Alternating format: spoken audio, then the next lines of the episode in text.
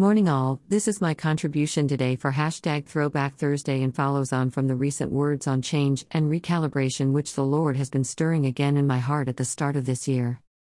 This previous post from October 2020 was about making a course correction. The Lord has been speaking these same words, a course correction, to me over the last month or so. It has certainly got my attention, and through various scriptures and pictures, I keep coming back to this theme of a course correction. As I have been reading and praying, I believe that the Lord is emphasizing that whether it is on a personal level or even governmental and national, there is need of a course correction. I have this sense in my spirit that some may have gone off course in terms of following God, or in doing what God wants us to do in our lives, or in doing what is pleasing to Him. The degree of course correction required is going to vary depending on how far we have wandered from the right path or direction that God wants to take us. It could be just a small correction or adjustment to get us back on track, or if we are going in the wrong direction entirely, then it will mean a complete U turn, whether that is in terms of mindsets and or behaviors to get back on track. Photo by Kelly Lacey on Pexels.com. For some people, I believe it means they will find the right way in God through Jesus for the first time. It will be a complete revelation of truth to them. They will hear the good news and receive the gospel and believe. This will bring opposition, trouble and persecution to this new direction in life as it will mean going in the opposite direction to those around them, people they may have journeyed through life with for a long time. There will be challenging times ahead, but Jesus will journey with them and take them through. Some people might be led to take a different path, and for some, there may be a literal parting of ways with certain people. This even happened with the Apostle Paul when he parted ways with Barnabas, and they went in different directions in their missionary journey. I see this happening in certain ministries, People are going to part company with each other, but God will show the timing of this and trust Him to give you peace about the decision. It may mean for those who do not discern God's hand and direction, that there could be hurts along the way and difficulties to overcome, so I pray for God's grace in these situations and a covering of protection of hearts and minds. That no root of bitterness will spring up or jealousy among fellow believers leading to disunity and trouble. At the start of COVID 19, we certainly seemed to be having a time of reset, and people took the opportunity of an enforced lockdown to review lots of aspects of their lives. Even churches were not immune and had to review their practices and make changes to the way that they functioned in terms of meeting together, teaching and helping each other and their local communities. Lots of changes were made, there was innovation and new practices undertaken, but recently people seem to be wanting to get back to normal. People are saying more and more that they can't wait until things return to normal.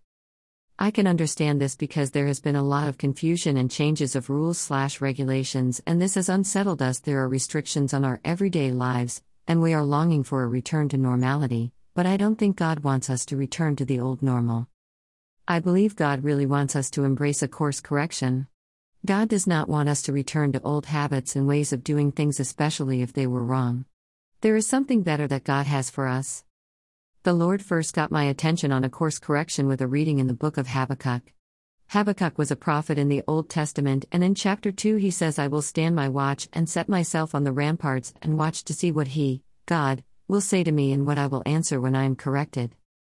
Habakkuk actively sought correction from God. He prepared himself to listen and receive it, but in my experience, this may just be me, we usually try and avoid correction or disciplining.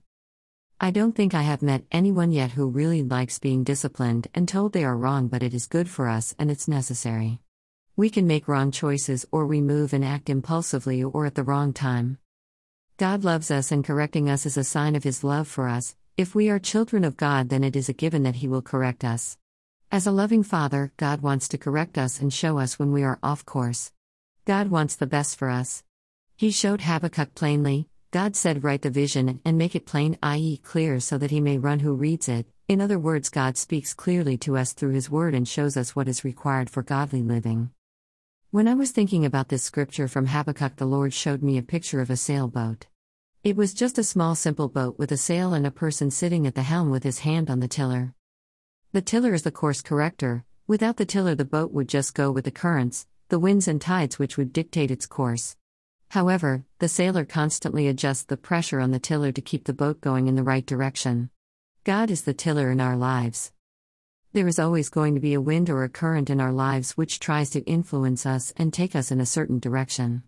It's identifying which is prevailing and influencing the direction of my life. Is it culture, relationships, work, fears, lies, anxieties, my desires, my assumptions, etc.? There are so many things. Or am I allowing the Word of God and the breath of the Holy Spirit to lead me in the right way, with my eyes fixed on Jesus? It's challenging to take time and ask God to identify what is truly influencing our decisions and the direction we are traveling.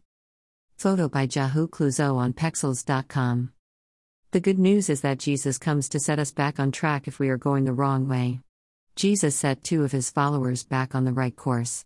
In Luke 24, starting at verse 13, we read the story of two followers of Jesus, one named Cleopas, who were traveling from Jerusalem on the road to Emmaus.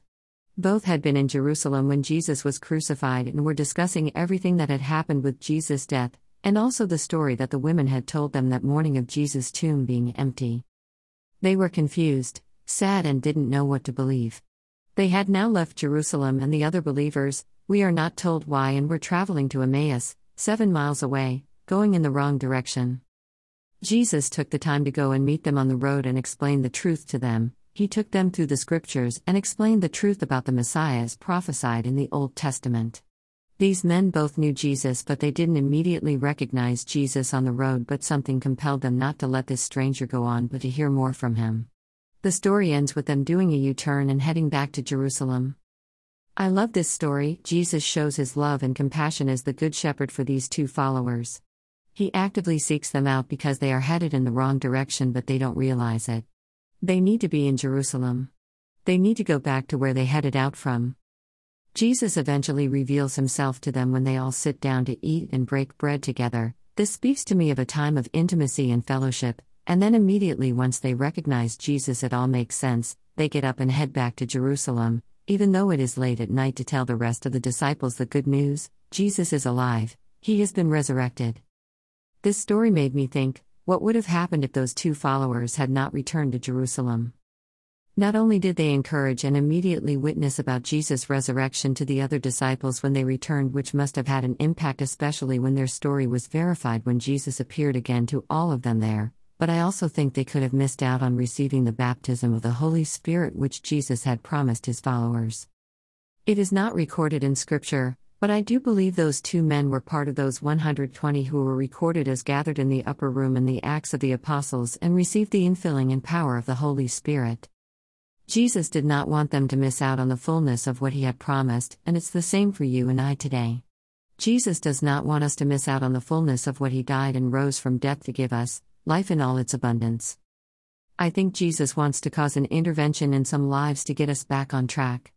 We hear of interventions being made in secular terms. Someone might be in a desperate situation, and there has to be an intervention by friends or authorities to get them to stop and change, to get them to realize truth. Jesus does the same, and the New Testament is full of stories of Jesus intervening in people's lives and totally changing them and their circumstances. The Apostle Paul is another example who comes to mind. Jesus meets him on the road to Damascus and totally changes the direction of his life. Instead of persecuting and killing Christians as Saul, he becomes Paul, a believer and follower of Christ who becomes a witness of Jesus, an apostle and missionary. Isaiah 55 v 7 says, Let the wicked forsake his way, let him return to the Lord, and he will have mercy on him, and to our God, for he will abundantly pardon.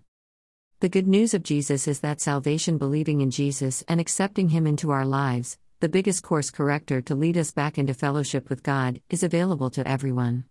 Repenting means doing a U turn, a turnaround, turning away from our former sinful and self centered lives, and following Jesus as a disciple.